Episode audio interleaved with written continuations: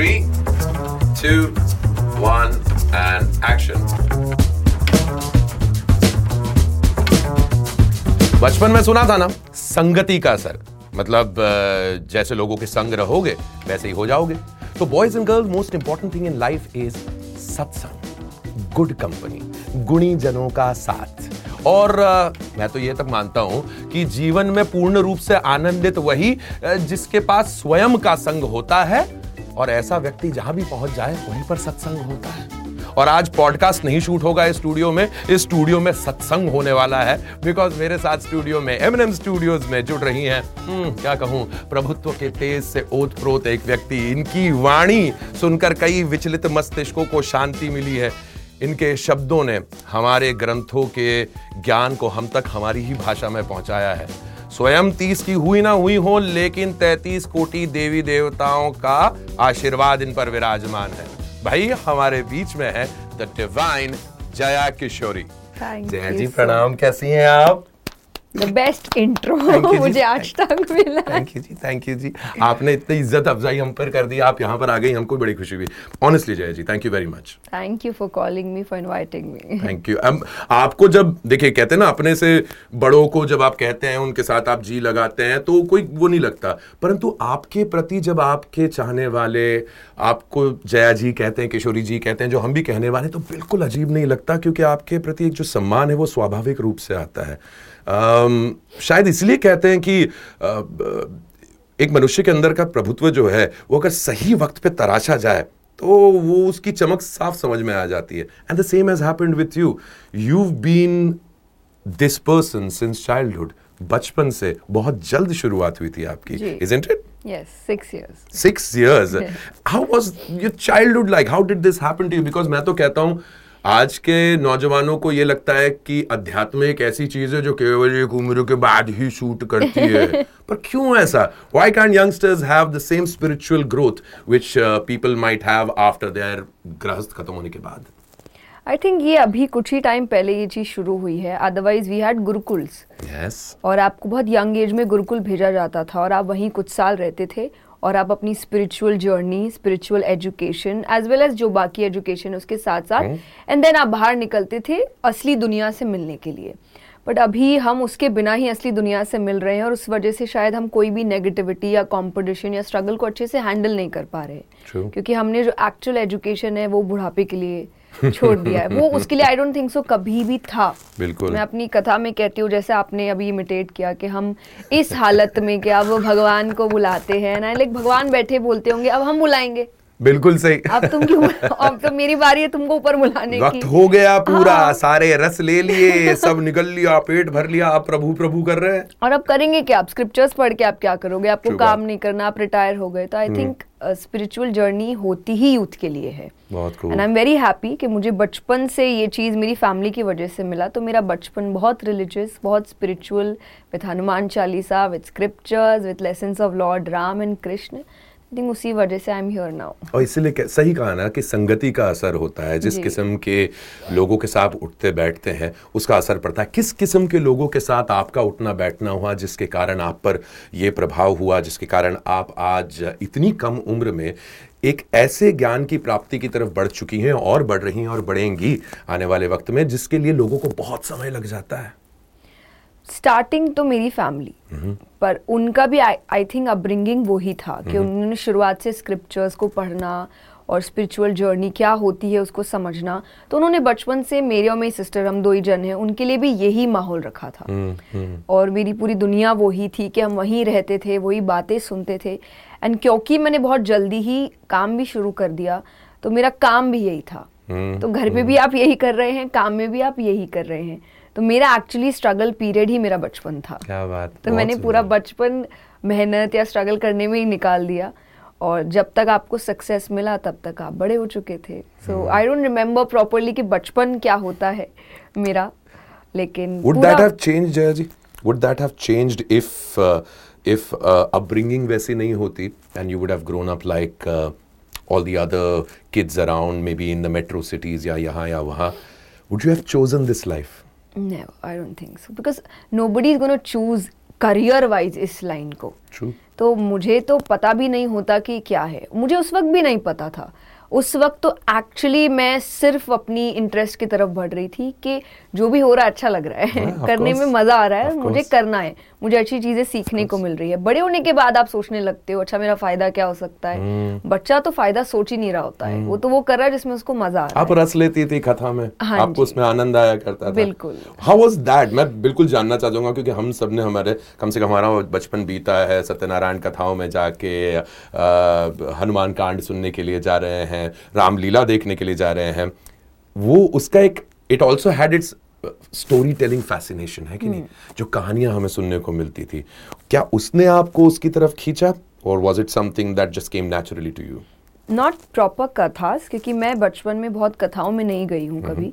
पर मेरे घर में मुझे यही कहानियाँ सुनाते थे। मेरी बेड टाइम स्टोरीज कभी सिंड्रेला या स्नो वाइट नहीं रही। क्या बात। It was always Krishna Ram Radha ji Durga ji यही कहानियाँ होती थी। चाहे दादा दादी है नाना नानी है पापा मम्मी है। तो उस वक्त मुझे बहुत ऐसा लगता था क्या है ये सब? मतलब क्या हो रहा है? और मेरे और उस वक्त आपके इमोशंस ऐसे नहीं रहते ना जितने आप भगवान को लेकर इमोशनल होते। हैं बट पेरेंट्स होते थे। वो कोई प्रसंग सुन के रोने लग जाते थे और मुझे बड़ा लगता था ये हो क्या रहा है? घर पे ये रो क्यों रहे? पापा क्यों रो रहे अचानक से? तो मैं एक कथा करती हूँ तीन दिन की। वो मैंने पहली बार सुनी ही ऐसी थी कि कसेट्स आती है वो जी, जिन महाराज जी की वो सुनते थे पापा और पापा आए दिन सुनते थे और रोते थे उसको सुन के। और एक बच्चे को बड़ा वेयर लगे उसके पापा हर दूसरे दिन क्यों रो रहे हैं? तो मैंने उनको ऐसे ही पूछा तब तक मैंने भजन गाना शुरू कर दिया था। तो एक वो आई थिंक इंटरेस्ट तो जाग ही गया था इस फ़ील्ड की ओर। तो मैंने उनसे पूछा ये आप क्या सुनते हो? मुझे सुनाओ। रोते क्यों हो आप इतना? उन्होंने मुझे सुनाया। दो मुझे 90 परसेंट समझ नहीं आया वो क्या था। बट पता नहीं क्यों मेरे मुँह से निकला कि मुझे ये करना है। हाँ। दो उस बात को फिर डेढ़ साल मुझे प्रिपेयर करने में लगा उस चीज़ को कि मेरे पापा ने मुझे पूरा पढ़ाया वो जो उसकी स्क्रिप्चर आती है वो पढ़ाया। और फिर मैंने उसको कर लिया। तो मुझे लगता है कि वो एक जिज्ञासा क्या है वो मुझे यहाँ तक लेकर आई है हर समय। चाहे वो भागवत जी है चाहे वो सेशंस है क्या है से शुरू होता है और फिर वो काम पूरा हो जाता सुंदर है। बात। मेरे ख्याल से किसी भी साधक के लिए वो जिज्ञासा होना बहुत ज़्यादा ज़रूरी है। अगर सवाल ही ना उठे तो जवाब ढूँढने कैसे जाएगा कोई बाहर? हाँ जी। आपने किताबों की बात करी आपने ग्रंथों की बात करी। मैं मैं सच में जानना चाहूँगा क्योंकि ये मेरा बड़ा चाव है और मैं चाहता हूँ कि आज की नौजवान पीढ़ी में आपको किताबें पढ़ने का जो शौक है या किस किस्म की किताबें पढ़े? लोग पूछते ना कि what books would you like to recommend मैं पूछता हूँ what granth would you like to recommend to the to the young generation आधे से ज़्यादा किताबें जो हैं, हमारे कहीं सिलेबस में तो हमें मिली नहीं। अभी कहीं बातें उठती हैं कि भाई कुछ पुरानी किताबों को, हमारी संस्कृति से जुड़ी किताबों को वापस लाया जाए तो उसको रिग्रेसिव कहा जाता है कि क्यों उस तरीके से किया जा रहा है। Don't you think those beautiful scriptures हमारे जो ग्रंथ हैं, उनको इंट्रोड्यूस किया जाना चाहिए? बिल्कुल करना चाहिए, क्योंकि आई ऑलवेज से स्क्रिप्चर्स आपको कहीं से भी, क्योंकि ये जो एक कॉन्सेप्शन बना दिया गया है, पूजा पाठ सिखाते हैं, बिल्कुल नहीं सिखा रहे हैं। अगर आप एक्चुअली पढ़ने जाएँगे तो आपको कोई भी स्क्रिप्चर ये नहीं सिखा रहा कि फूल कैसे चढ़ाओ पूजा कैसे करो।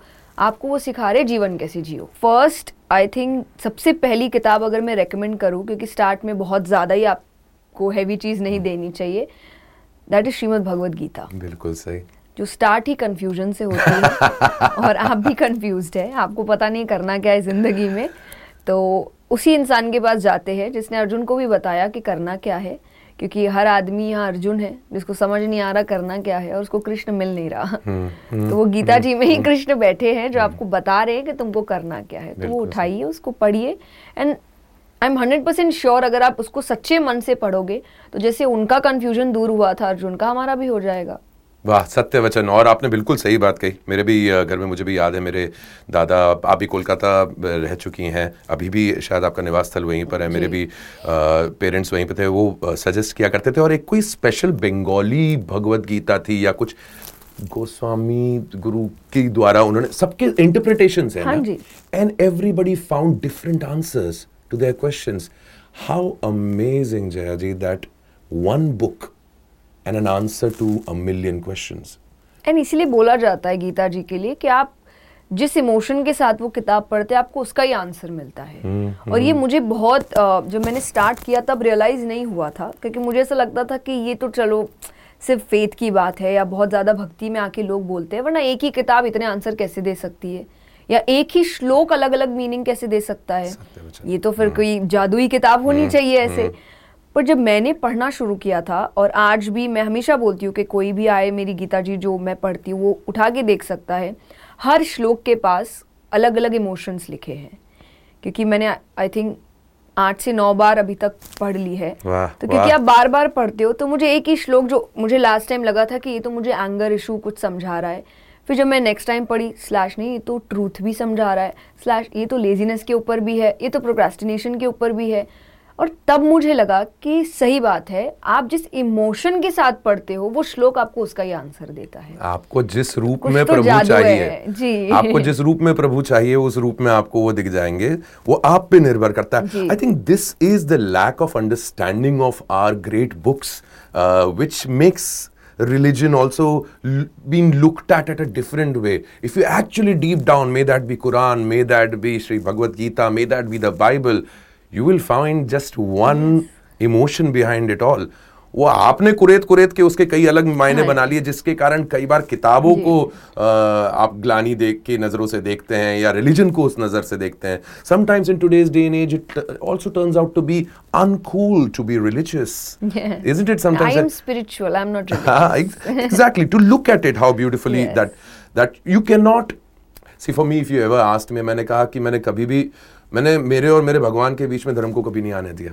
I never let religion come between me and my God my connect with my God is so so strong but is it so necessary for today's day an age look at what is happening around the world हालाँकि कुछ नया नहीं है।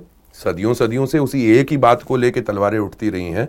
But just to find the commonness between all these books and all these religion how important is that see I think it's not about the religion it's not about the cause कि इस वजह से कोई है। I think इंसान लड़ने के बहाने ढूंढ ही लेता है सुंदर बात। हाँ, वो भगवान ना भी होता ना। तो वो दूसरा बहाना ढूंढ लेता। वो नहीं है इसका बहाना ढूंढ लेता कि कोई है ही नहीं। कौन बताए क्या करना है? वो उस पर लड़ लेता। अब है तो वो इस पे लड़ रहा है कि कोई है जो हमको बता रहा है क्या करना है हम क्यों माने? हम्म। तो आई थिंक इंसानों के पास बहुत रीजन है लड़ने के और वो खुद ढूंढ लेता है अपने रीजंस एंड अगर आप उसको एक पॉजिटिव एस्पेक्ट में देखिए तो ये भी है कि अगर आप ये बोल रहे हैं कि हमारे पास लड़ने के तो आपके पास जीने के भी कितने बहाने हैं कितने लेसन आप जहाँ से चाहिए वहाँ से लेसन उठाइए। hmm. आपको अच्छाई मैं हमेशा कहती हूँ कि भगवान ने 24 अवतार लिए। hmm. जब सनातन धर्म 24 अवतारों की बात आती क्यों? चूज़ योर अवतार वाह। कोई ये नहीं कि चलो आप ये एक अवतार पे अड़े रहो कि यही करना। नहीं आपको राम जी पसंद है आप राम जी करो कृष्ण जी पसंद है कृष्ण बामन अवतार है कितने अवतार है? और वो इसीलिए भी कि टाइम के हिसाब से आपको भी चेंज होना पड़ता है क्योंकि हम्म। अवतार तक चेंज हुए। हम्म, राम जी जिस हम्म। अवतार में आए दैट वाज मर्यादा पुरुषोत्तम। मर्यादा पुरुषोत्तम इसके आपको मर्यादा यानी नियम के अंदर रहना पड़ेगा। जब आज लोग कहते हैं कि राम ये कर सकते थे नहीं कर सकते थे। वो नियम तोड़ नहीं सकते थे क्योंकि उनके अवतार का नियम ये कि आप जो बनाए गए ऑलरेडी सोसाइटी के नियम उसके अंदर रहकर काम करो। नए नियम मत बनाओ।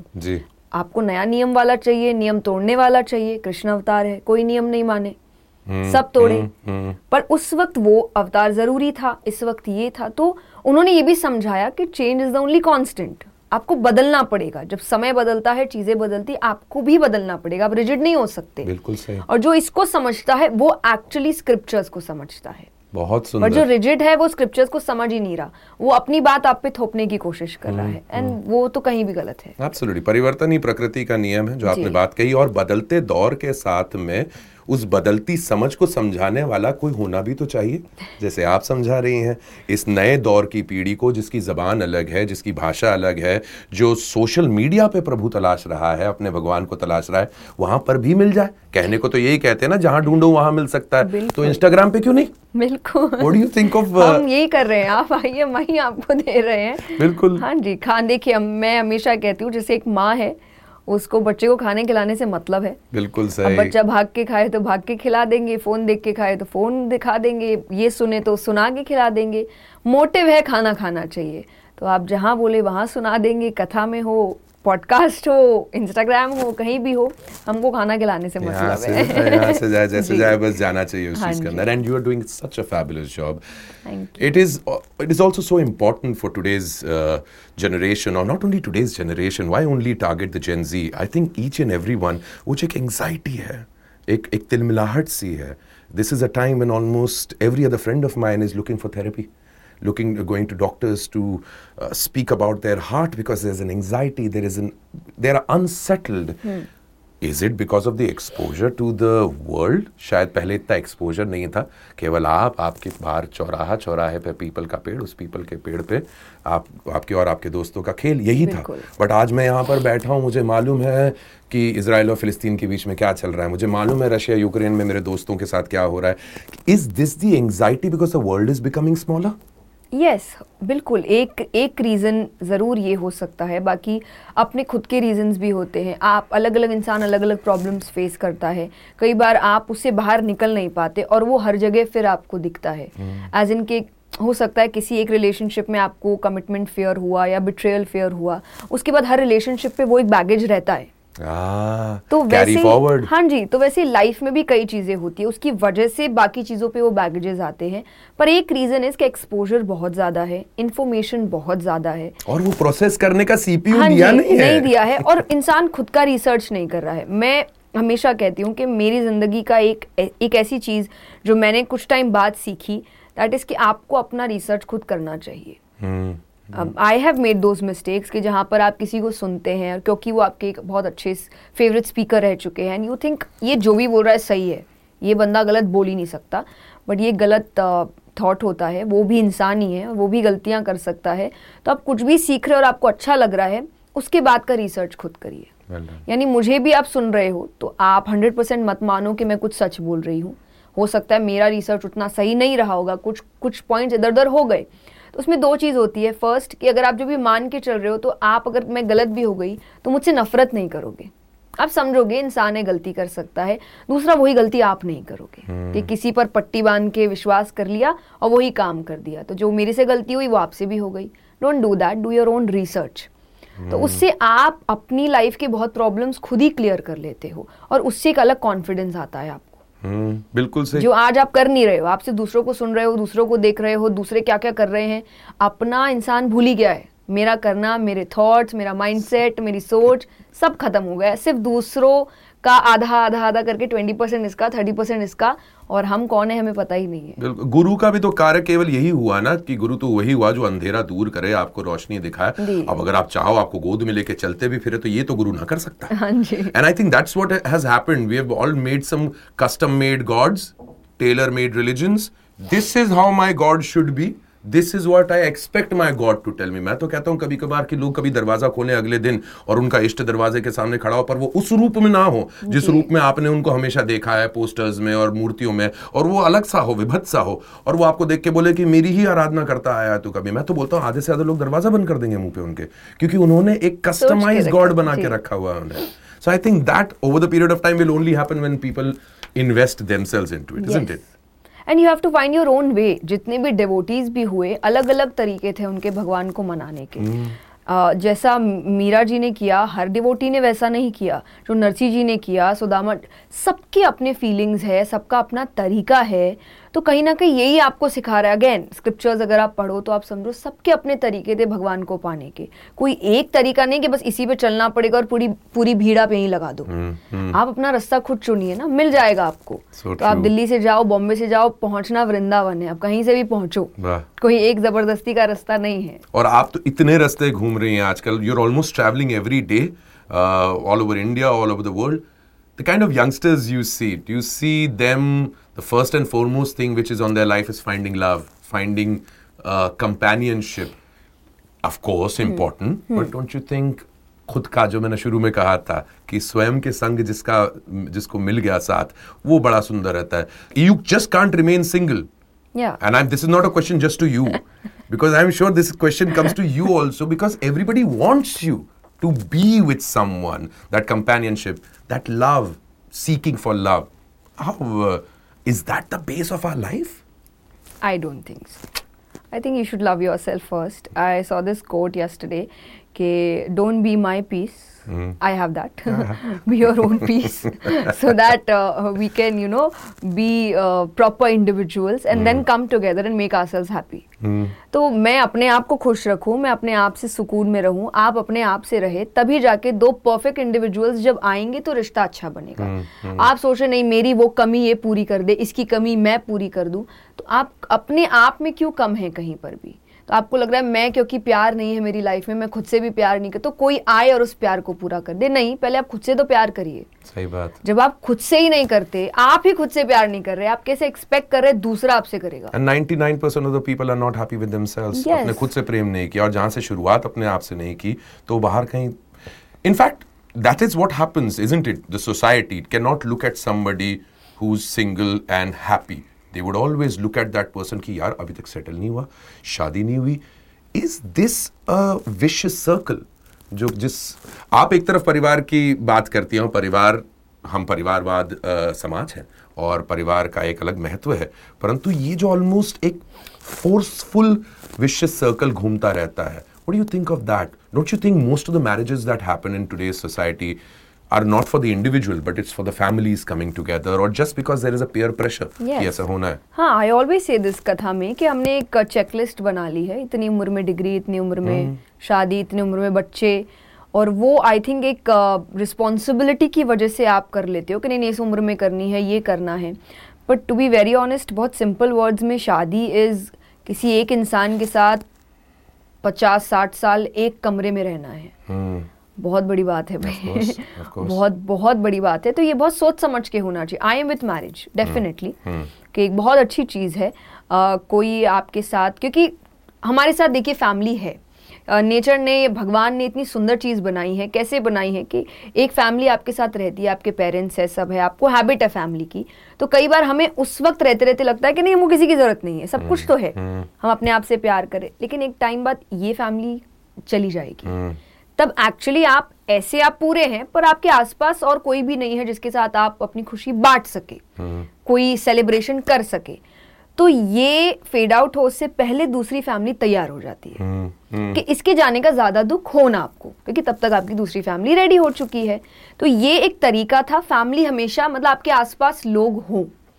तो वो एक मैं इस चीज़ के साथ हमेशा हूँ लेकिन ये तब हो जब आप चाहते हो। हम्म, सिर्फ़ आपकी उम्र हो गई है या लोग आपको बोल रहे हैं इसीलिए नहीं। क्योंकि तब जब आप करते हो तो जो मैंने बोला शादी क्या है पचास साठ साल वाली एक कमरे वो आप कर नहीं पाओगे। हम्म, आप रह नहीं पाओगे उस इंसान के साथ एक कमरे में।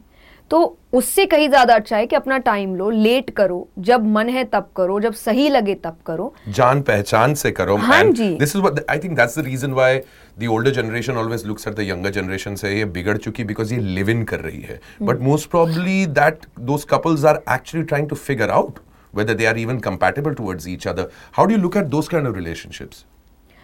I don't know मुझे ऐसा लगता है कि मैं रिलेशनशिप और शादी को लेकर बहुत ज़्यादा बात नहीं करती। कि किससे करना चाहिए कैसे कम क्योंकि मुझे लगता है ये एक बहुत ही पर्सनल डिसीज़न है। Well said Hmm. कि आ, आप कैसे एक रिलेशनशिप को देखते हो बहुत डिफरेंट होगा मैं कैसे देखती हूँ। और वो बहुत डिफरेंट होगा थर्ड कैसा देखता है। बट आई कान से मेरा डिसीज़न सही है या इसका सही है। वो उसका तरीका है अपने रिलेशनशिप को उसको कैसे सही ले जाना है क्योंकि उसको आगे ले जाना है। कि आई वॉन्ट कि मैं जिससे भी शादी करूँ ये चीज़ अच्छे से चले तो उसके लिए मुझे क्या क्या एडजस्टमेंट्स करने हैं क्या क्या करना है दैट इज़ माई डिसीज़न क्योंकि उस एक कमरे में मुझे रहना है उसके साथ आपको नहीं।